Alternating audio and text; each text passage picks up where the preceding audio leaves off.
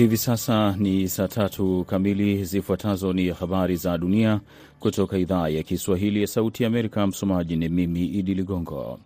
Nafasi ya sera za rais wa Marekani Joe Biden kwa kipindi kilichosalia cha awamu yake hii ya utawala zipo katika hatihati hati, wakati taifa linasubiri matokeo ya uchaguzi wa katikati ya mwaka ambayo yatafanya uamuzi wa chama gani kinadhibiti bunge kwa kipindi cha miaka miwili ijayo.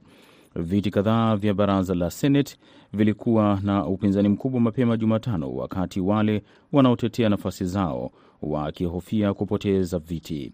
Maafisa wa uchaguzi kote nchini wametahadharisha kuwa itachukua siku kadhaa kwa matokeo ya baadhi ya maeneo kufahamika kabisa. Kiujumla, waliotarajiwa kufanya vyema kwa chama cha Republican wanaonekana kukabiliana na upinzani wa kuchukua viti vichache kuliko ilivyotarajiwa katika baraza la wawakilishi, licha ya kwamba kinaweza kushinda viti vya kutosha na kuchukuliwa udhibiti. India itaongeza ushirikiano na Rusia na kuendelea kununua mafuta kutoka Moscow, amesema waziri wa mambo ya nje wa India, akigusia kuingizwa kwa mafuta ghafi ambayo hayakujumuishwa kwamba yana masilahi kwao. Waziri wa mambo ya nje Subrahmanyaman Jaishankar amesema katika ziara yake ya Moscow kwamba ikiwa ni taifa la tatu kwa ununuzi wa kiwango kikubwa cha mafuta, ni jukumu lao kuhakikisha wanunuzi wa India wanakuwa na uwezekano mkubwa wa kupata mafuta ya bei nzuri linapokuja soko la kimataifa. Alitoa kauli hiyo baada ya kukutana na mwenzake waziri wa mambo ya nje wa Russia Sergei Lavrov siku ya Jumanne, ikiwa ni ziara yake ya kwanza ya Rusia toka kuzuka kwa mgogoro wa Ukraine. Waziri huyo wa India amehakikisha ushirika wa siku nyingi wa New Delhi na Moscow kuwa ni wa kipaumbele na madhubuti. Korea Kaskazini ilifyatua makombora mengine leo hii, jeshi la Korea Kusini limeripoti na kuongeza kuwa juhudi hizo za kushangaza za Pyongyang zimeongeza wasiwasi wa kijeshi kaskazini mashariki mwa Asia. Makombora ya masafa mafupi yalifyatuliwa kutoka eneo la Sukchon kaskazini mwa mji mkuu Pyongyang, kwa mujibu wa mdhamini wa jeshi wa Korea Kusini. Kikosi cha doria cha mwambao cha Japan kimesema makombora yalionekana hewani kwa chini ya dakika tano kabla ya kutua katika bahari mashariki mwa mwambao wa Korea. Wiki iliyopita Korea ya Kaskazini ilifyatua makombora 34 na kusababisha kutolewa kwa tahadhari kwa zile ambazo zimewekwa maeneo kama rasmi ya kujificha katika mataifa ya Korea Kusini na Japan. Mabaki ya makombora kutoka kwa moja ya kombora yalitua katika bahari ya Korea Kusini na baadaye yalitolewa na kikosi cha maji cha Korea Kusini. Waziri Mkuu wa Australia Anthony Albanese leo amesema mkutano wa pamoja na rais wa China Xi Jinping utakuwa ni jambo jema kama utaandaliwa pembeni mwa mkutano wa viongozi utakaofanyika kusini mashariki mwa Asia mwezi huu. Kauli hiyo ya waziri mkuu Albanese iliyobadilika kutoka isiyo ya kufungamana na upande wowote kutokana na mkutano wake wa kwanza wa kiongozi huyo wa China. Kiongozi huyo wa Australia anatarajia mazungumzo mengine yatafanyika. Amewaeleza wanahabari kwamba mazungumzo ni jambo jema na kama mkutano utaandaliwa na rais Xi itakuwa ni hatua nzuri. Kiongozi huyo anaondoka Australia Ijumaa kwa mkutano wa Asia Mashariki unaofanyika Kambodia na kufuatiwa na ule wa G20 nchini Indonesia na baadaye ule wa kiuchumi wa Asia na Pacific utakaofanyika katika taifa la Thailand. Na maelfu ya waandamanaji wa Nuba kutoka Sudan walikuwa katika mji mkuu wa Khartoum hivi leo Jumatano, wakipinga dhidi ya ghasia za karibuni za kikabila katika eneo lao la kusini mwa nchi. Sudan ambayo imegubikwa na migogoro ya kisiasa na kiuchumi linashuhudiwa ongezeko zaidi la hali hiyo baada ya mapinduzi ya mwaka jana na majeshi ya usalama kufanya msako mkali sana kwa takribani wiki nzima. Mwisho wa habari hizi za dunia kutoka Washington, mimi ni Idi Ligongo.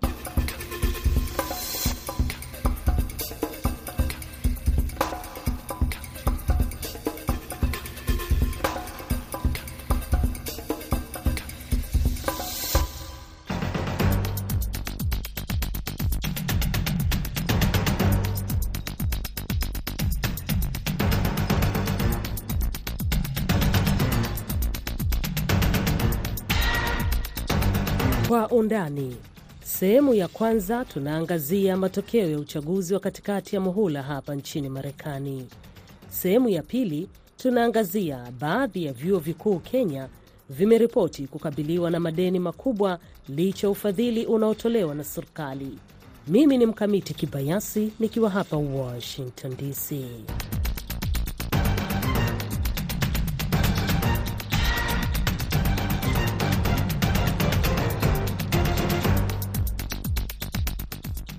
Naam, basi Wamarekani walipiga kura jana Novemba 8 katika uchaguzi wa katikati ya muhula ambao matokeo yake yataamua iwapo chama cha Demokrat kitaendelea kudhibiti baraza la wawakilishi pamoja na Senate. Lakini uchaguzi huu umekuwa ukiangaliwa kwa makini mno na matokeo yameanza kutolewa tangu jana usiku mpaka hivi sasa tunavyozungumza, tayari baadhi ya matokeo yameanza kutolewa huku wa Demokrat wakichukua viti kadhaa, hali kadhalika wa Republican nao wakichukua viti ambavyo pia vilikuwa hata vikikaliwa na Demokrat. Katika kufahamu hili kwa undani zaidi, ni naye Profesa David Monda kutoka chuo kikuu cha New York katika jiji la New York hapa nchini Marekani, ambaye anatufafanulia kwa undani zaidi. Je, uchaguzi huu nini maana yake katika sera za Rais Joe Biden? Nafikiria kwa maoni yangu na kwa uchambuzi wangu ni kwamba inaashiria eh, ya kwamba raia wa Marekani wanaona Joe Biden amefanya kazi vizuri eh, kwa miaka hii miwili au ni kama kweli eh, amezembea kazi, na wanafanya hivyo kwa kujaribu kuinua chama chake kama amefanya kazi vyema, au kupiga chama chake kalamu ya kwamba eh, chama cha wanademokrat watapoteza uh, viti eh, kwenye bunge la Congress. Kwa hivyo kwa upana ni kana kwamba uh, ni hali ya kuweza kujua Joe Biden na chama chake, wafuasi wake wamefanya vyema ama kweli eh, wamezembea kazi. Na pia upande wa Republican wanajaribu kuangazia kusema kwamba wao ndio wako eh, kileleni na wanaweza kufanya kazi bora zaidi kuliko wanademokrat. Kwa hivyo uh, um, uchaguzi huu wa katikati wa muhula ni kama unajaribu kuashiria ule ushindani kati ya falsafa hizi mbili, falsafa ya wanademokrat kwa upande mmoja na ule wa wanarepublican kwa upande mwingine. Tunafahamu kwamba kulikuwa kuna viti thelathini na vitano vya Senate na mia nne thelathini na tano vya baraza vya Congress ambavyo vilikuwa vinagombaniwa katika uchaguzi huu. Je, kuna dalili za haraka haraka kwamba uh, Democratic inaweza kuendelea kudhibiti bunge au Republican inaweza ikachukua nusu na Democrat wakabaki nusu? Uh, dada mwenyekiti, lazima nisema kwa wakati huu bado kura zinahesabiwa, hususan kura uh, za majimbo za magharibi uh, na tunajua kwamba sana sana majimbo kama Arizona, na Nevada hivi zina historia ya kuchukua muda kuhesabu kura, lakini dalili vile zinavyoashiria kwa wakati huu kwa zile kura zilizohesabiwa ni kwamba chama cha wanademokrat eh, hakijapigwa kalamu kiasi ambacho walikuwa wanahofia. Kweli eh, wame, wamepoteza viti eh, lakini kulikuwa na ile hofu ya kwamba wanademokrat eh, watapigwa kalamu zaidi na wanarepublican. Eh, kwa hivyo kwa wakati huu bado tunangojea kura zote zihesabiwe. eh, lakini kwa upande wa serikali ya Joe Biden ile hofu waliokuwa nayo ni kama imepungua. Tumeshuhudia kwamba suala la mfumuko wa bei, kuongezeka kwa uhalifu ndizo zilikuwa hoja kuu za chama cha Republican katika uchaguzi huu wa katikati ya muhula, huku ambapo Democrat wao walijikita zaidi kuangazia swala la utoaji mimba. unadhani uh, pengine hilo uh, Republican imewapa uh, uwezo zaidi wa kupata viti zaidi na kusikika zaidi na hata kupata ushindi katika majimbo ambayo mpaka sasa tunafahamu matokeo yake? Nafikiria uh, sio vile eh, na nasema hivyo kwa nafsi hii eh, Donald Trump alikuwa amepea kipaumbele wafuasi wake wengi tu, aliwapigia debe sana, lakini tumeona kwa matokeo vile yalivyo kwa wakati huu, karibu wafuasi wake sita eh, wameshindwa kwa uchaguzi huu. Eh, pia lazima niongezee ya kwamba tukiangazia na kuchambua chama cha wanarepublican uh, kuna uh, gwiji wa siasa anayejitokeza kwenye jimbo la Florida, yani yule DeSantis. Kwa hivyo kwa wakati huu uh, nafikiria miaka mbili kwenda mbele uh, kutakuwa na ushindani kwenye chama cha Republican kusema ya kwamba kweli hii ni chama ya chama cha Trump ama ni chama cha cha DeSantis.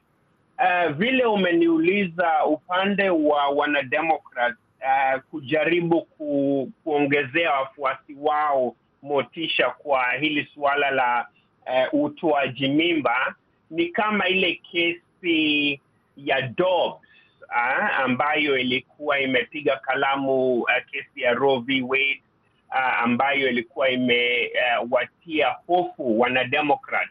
Uh, jambo hilo lilikuwa limetolewa na uh, mahakama kuu miezi miwili imepita, na ni kama watu umma kwa ujumla wamesahau uh, kesi hiyo au uamuzi huo. Kwa hivyo mwamko ambao wanademokrat walikuwa wanafikiria wataupata haujajitokeza. Kilicho mbele kwa wa, uh, kwa umma kwa wakati huu ni mfumuko wa bei eh, kudorora kwa soko za hisa na hii hali kwa ujumla ya sintofahamu. Eh, kumalizia, lazima niseme ya kwamba pia umma kwa ujumla wana hofu na uongozi wa Joe Biden ndiposa pia ukiangazia utaona ya kwamba uh, wagombea wengi uh, kwa ujumla hawakuwa wanaenda na Joe Biden ku, uh, kujaribu kupiga debe sera zao walikuwa wana, wanaenda na Obama na walikuwa wanaenda na, na Bill Clinton. Manake kwa wakati huu eh, takwimu au uh, ile hisia ya uongozi wa Joe Biden hapa Marekani iko chini sana, na itabidi eh, aongeze maarifa kwa miaka hii miwili ijayo, ili wanademokrat waweze kutia fora mwaka wa elfu mbili ishirini na nne. Profesa, tukizungumzia katika uchaguzi wa Georgia katika upande wa ugavana, tumeona kwamba mdemokrat um, uh, Stacey Abraham ambaye alikuwa akifanyiwa kampeni kubwa na ni mtu maarufu katika masuala ya siasa ameshindwa katika uchaguzi huu, na tayari jana usiku alishatoa hotuba ya kushindwa kwake. Je, hapa Demokrat inajifunza nini na nini ambacho wanatakiwa wafanye katika siku za mbeleni ili kuhakikisha uh, sehemu kama Georgia wanashinda na kuweza kudhibiti kiti cha ugavana? Nafikiria eh, Stacey Adams alijizatiti vile alivyoweza, lakini akashindwa kura. Kwa upande wa wanademokrat eh, lazima waendelee kutia eh, kuongezea motisha au kuongezea Uh, kuwaongezea motisha wafuasi wao uh, kwa vio viwili. Cha kwanza ni jambo hili la upigaji kura, yaani sheria za upigaji kura kwenye jimbo la Georgia.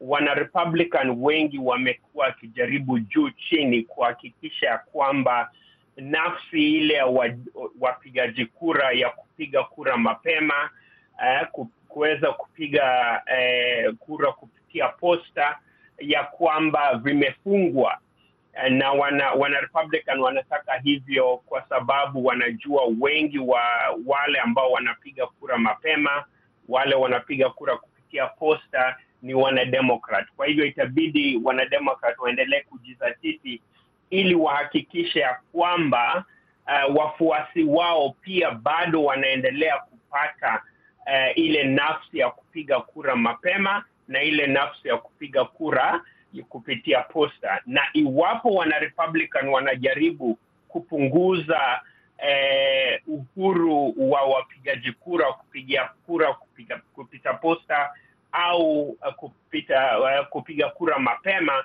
ya kwamba wanaenda mahakamani kuhakikisha kwamba haki zao uh, hazikanyagiwi hazi, uh, hazikanyagiwi. Uh, la pili hapa ni kwa ingawa uh, sisi uh, ameshindwa kwenye kura ya ugavana uh, sisi ameshinda kwenye, kura ya ugavana. Pia kuna uh, kura ya usenate uh, ambapo kwa wakati huu inaonekana ni ana kwa ana kati ya Warnock mwanademokrat na uh, Walker mwana Republican uh, na pia uh, kuna zile kura ambazo zipo kwenye eh, bunge za wawakilishi, yani bunge la Georgia. Hapo ndipo lazima nafikiria pia wanademokrat waangazie. Kwa hivyo hata ingawa Stacey ameshindwa na wanademokrat eh, wame, wame hawajafurahishwa na jambo hilo, lakini eh, kuna bunge la Senate, kuna uh, viti vingi kwenye bunge la wawakilishi, lakini vile nime, nimeangazia ni kwamba eh, ile haki ya wapigaji kura kupiga kura kupitia posta, kupiga kura mapema lazima uh, ilindwe. Na pia kumalizia hapa ni kwamba eh, lazima waweze kusajilisha wapigaji kura wengi wanademokrat hususan uh, wale wa uh, wale wasio wachache ambao ni wafuasi wengi wa chama cha wanademokrat.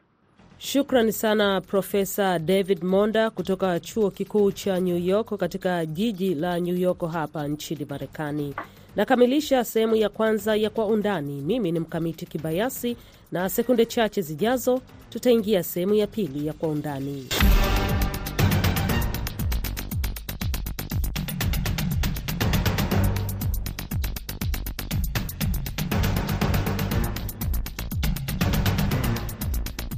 Hii ni sehemu ya pili ya Kwa Undani, ikiangazia baadhi ya vyuo vikuu nchini Kenya ambavyo vimeripoti kwamba vinakabiliwa na madeni yanayogharimu mabilioni ya pesa licha ya ufadhili unaotolewa na serikali. Sasa basi, utata umeibuka mapema wiki hii baada ya waziri wa elimu Ezekiel Machogu kupendekeza kila chuo kikuu kubuni njia mbadala za kuwekeza fedha. Tunaungana na wenzetu katika studio za VOA mjini Mombasa, kwake Salma Mohamed na Josephat Kioko. Asante sana. Mgogoro umeripotiwa katika sekta ya elimu nchini Kenya katika vyuo vikuu, na moja ni kuhusiana na madeni yaliyoripotiwa na serikali. Hata kabla ya uchaguzi uliofanyika hivi majuzi, imesemekana vyuo vingi nchini Kenya vina madeni ya mamilioni ya pesa, na wanajaribu kutafuta pesa ya kuendesha usimamizi wa vyuo hivyo. Tumeshuhudia barua nyingi zikiandikiwa wafanyikazi katika vyuo vikuu nchini Kenya, ikisemekana wanapunguzwa, hamna malipo, hamna pesa ya kuwalipa, na pia vyuo vikuu vina madeni mengi zaidi. Hili limechochewa zaidi na matamshi hivi majuzi ya waziri wa elimu Profesa Ezekiel Machogu. Alinukuliwa akiwa mwishoni mwa juma katika chuo cha Dedan Kimathi akizungumzia kuhusu pesa inayotoka katika vyuo vikuu, ufadhili unaotoka serikalini, na akasemekana kupitia vyombo vya habari, amesema mgao huo utapunguzwa. Lakini jana tu Jumanne akasema vyombo vya habari vimemnukuu vibaya. Hakusema kwamba serikali inaondoa ule ufadhili katika vyuo vikuu, na hata akasema wananuia kuongeza kutoka asilimia sufuri nukta nane hadi asilimia mbili ule mgao unaotolewa na serikali katika vyuo vikuu. Huku nyuma wanafunzi nao walipopokea habari kwamba mgao unapunguzwa kuanzia Jumatatu, wamepanga msururu wa mikutano na waandishi wa habari na hata kupanga maandamano kwamba pesa ya vyuo vikuu isiguswe. Huku nyuma muungano nao unaosimamia wafanyikazi katika vyuo vikuu vimemwambia waziri, jaribu uone. Sasa ndio maana hapa leo katika Kwa Undani kujadili mgogoro huu ulioibuka na ufadhili, vyuo vikuu vina madeni kiasi gani vyombo vya habari jinsi ilivyoweza kuripoti. Kwa mujibu wa gazeti la The Star la tarehe 8 Novemba, Jumanne, imesema kwamba waziri Ezekiel Mashogu Jumamosi aliviweka vyuo vikuu vya umma kwenye notisi akisema wanapaswa kufikiria jinsi ya kupata mapato yao kwani serikali itaacha kufadhili hivi karibuni. Waziri huyo alisema serikali itaendelea kusaidia vyuo vikuu kwani tayari serikali imetenga shilingi bilioni 50 kwa ajili ya elimu ya chuo kikuu na shilingi bilioni 15.8 kwa bodi ya mikopo ya elimu ya juu. Alisema amefanya vikao na uongozi wa muungano wa vyuo vikuu ili kulitolea ufafanuzi suala hilo pamoja na wahusika wengine muhimu katika sekta ya elimu. Wakati wa mkutano na waandishi wa habari siku ya Jumatatu, muungano wa wafanyikazi wa chuo kikuu ulitaja tangazo hilo halina msingi wowote. Katibu mkuu wa muungano huo Konstantin Wasonga alisema iwapo serikali itaacha kufadhili vyuo vikuu vya umma itavipa fursa ya kutoza karo wanavyotaka, hatua ambayo inaweza kuwanyima fursa wanafunzi wasiojiweza kifedha. Wasonga pia alimkashifu Mashogu kwa kupendekeza kuwa vyuo vikuu vya umma viwe na ubunifu ili kuongeza mapato yanayohitajika kuendesha taasisi hizo. Alihoji kwa nini vyuo vikuu vya umma pekee ndivyo vinavyoambiwa kuwa wabunifu na si idara nyingine za serikali. Na pia kwa ufafanuzi, chuo kikuu cha umma kinamaanisha umma wake unafadhiliwa na serikali. Kuongezea hayo, mkurugenzi wa hazina inayosimamia vyuo vikuu Geoffrey Monari vimajuzi alisema idadi ya wanafunzi wanaofuzu kujiunga na vyuo vikuu inaongezeka na kuwa vigumu kwa serikali kuongeza mgao wa fedha kusaidia taasisi hizo. Monari anasema mahitaji ya ufadhili kwa kundi la mwaka 2022 la idadi ya wanafunzi laki 145,145 ni shilingi milioni 32.7 huku fedha zilizopo shilingi milioni 12.6. Kundi linaloingia ni kubwa kuliko la waliohitimu. Linalotoka ni idadi ya wanafunzi 52,195. Kwa hivyo inatarajiwa kwamba mahitaji ya ufadhili yataongezeka. Mnamo mwaka 2019 takriban vyuo vikuu 11 vilinaswa katika njama ya kukwepa kulipa ushuru bilioni 9.7 ambayo ilitishia kufungwa kwao. Chuo kikuu cha Egerton na chuo kikuu cha Moi ni baadhi ya taasisi kuu ambazo zinakabiliwa na mgogoro wa usimamizi baada ya wahadhiri kuacha kazi kufuatia kupunguzwa kwa mishahara yao. Mwezi uliopita wa Oktoba, serikali mpya ya Rais William Ruto ilitangaza baraza la mawaziri. Ezekiel Machogu ni miongoni mwa mawaziri waliotangazwa na sasa anasimamia wizara ya elimu. Tusikie kauli yake jana Jumanne wakati aliposema kwamba vyombo vya habari vimemnukuu vibaya. Hivi ndivyo alivyotangaza katika taarifa nyingine ya pili kwa vyombo vya habari. 50 billion for university is ring-fenced and uh, nobody nobody is interfering with that money even the cost Shilingi bilioni 50 zimetengwa kwa vyuo vikuu, na ningependa kuhakikisha vyuo vikuu vyetu hiyo pesa ipo na hamna mtu atakayechezea hiyo hazina. Hata mpango wa kupunguza matumizi ukiendelea, haina maana kwamba pesa ya elimu itakosekana. Serikali inaendelea kutoa mgao wa fedha katika vyuo vikuu vyote nchini. Ningependa kufafanua jambo fulani. Hamna mtu yeyote aliyesema, narudia, hamna mtu yeyote aliyesema kuwa hazina ya vyuo vikuu itafutiliwa mbali. Hapana, si kusema hivyo. Tuipate habari kamili nilivyosema.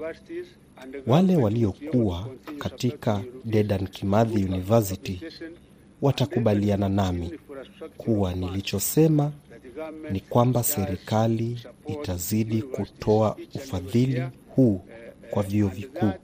Tutaongeza hazina hiyo kutoka asilimia 0.8 hadi asilimia 2, na hili liko wazi katika utaratibu wa elimu na katika manifesto ya Kenya Kwanza. Lakini pia nilichosema nikiwa hapo Dedan Kimathi University, kama chuo kikuu kina njia nyingine ya kutafuta pesa, kwa nini wasifanye hivyo? that we can also be able to Ndio hiyo kauli ya Ezekiel Machogu iliyoibua utata huu tunaoleta leo katika Kwa Undani. Ilivyo desturi nchini Kenya, mwanafunzi anapokamilisha masomo katika shule ya sekondari huteuliwa kujiunga na chuo kikuu ama kwenda taasisi zingine vioni kwa elimu ya juu zaidi. Sasa baadhi ya wanafunzi hulipiwa na serikali karo yao na wengine wakajisimamia wenyewe. Baadhi ya wafanyikazi waliozungumza na VOA kuhusu ulipaji wa karo wanalalamikia kiwango cha chini ambacho wanafunzi wanalipa baada ya kusimamiwa na serikali, na wengine wanaojisimamia wenyewe kulipa karo ya juu ambayo inaonekana kuendesha mengi katika taasisi hizo na katika vyuo vikuu.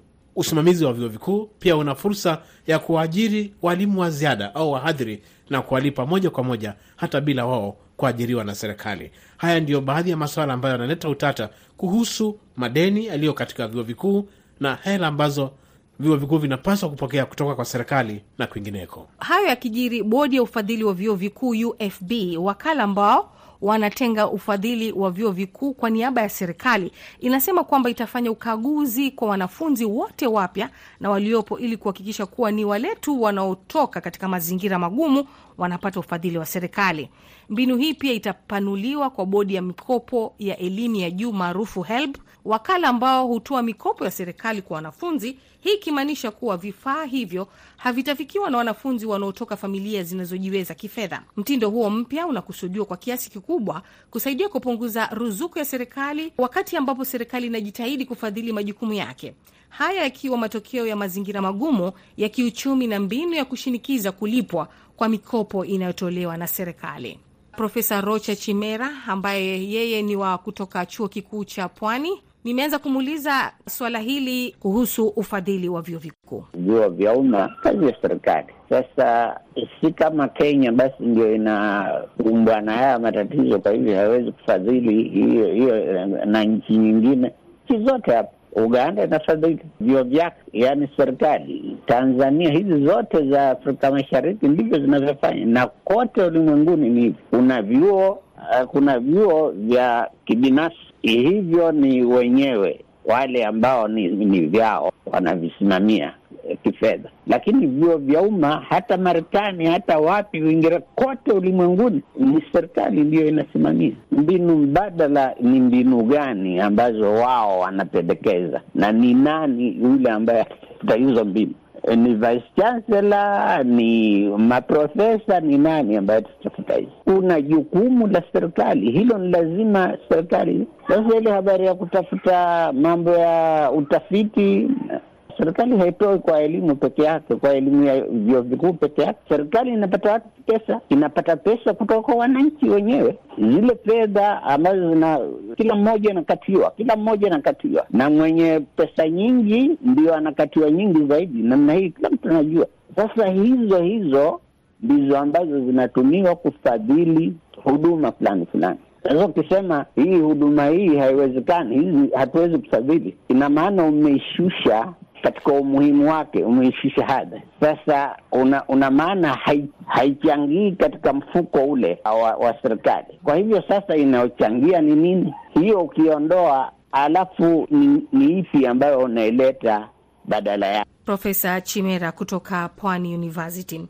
Inafaa kueleweka kwamba vyuo vikuu vya umma vinategemea zaidi ruzuku ya serikali ili kuendesha shughuli zao. Kwa sasa serikali ya Kenya inatarajiwa kugharamia hadi asilimia 80 ya gharama za kupata shahada kwa kila mwanafunzi kwa wale wote wanaoandikishwa katika mkondo wa kawaida unaofadhiliwa na serikali bila kujali hali ya mapato yao. Wanafunzi wanaokidhi vigezo vya kuingia kusoma chuo kikuu daraja la C+ katika mtihani wao wa kufuzi hupokea ufadhili ambao unagharimu ada za masomo na kumwokoa na ada za usimamizi wa takriban dola 160 za Marekani kwa mwaka.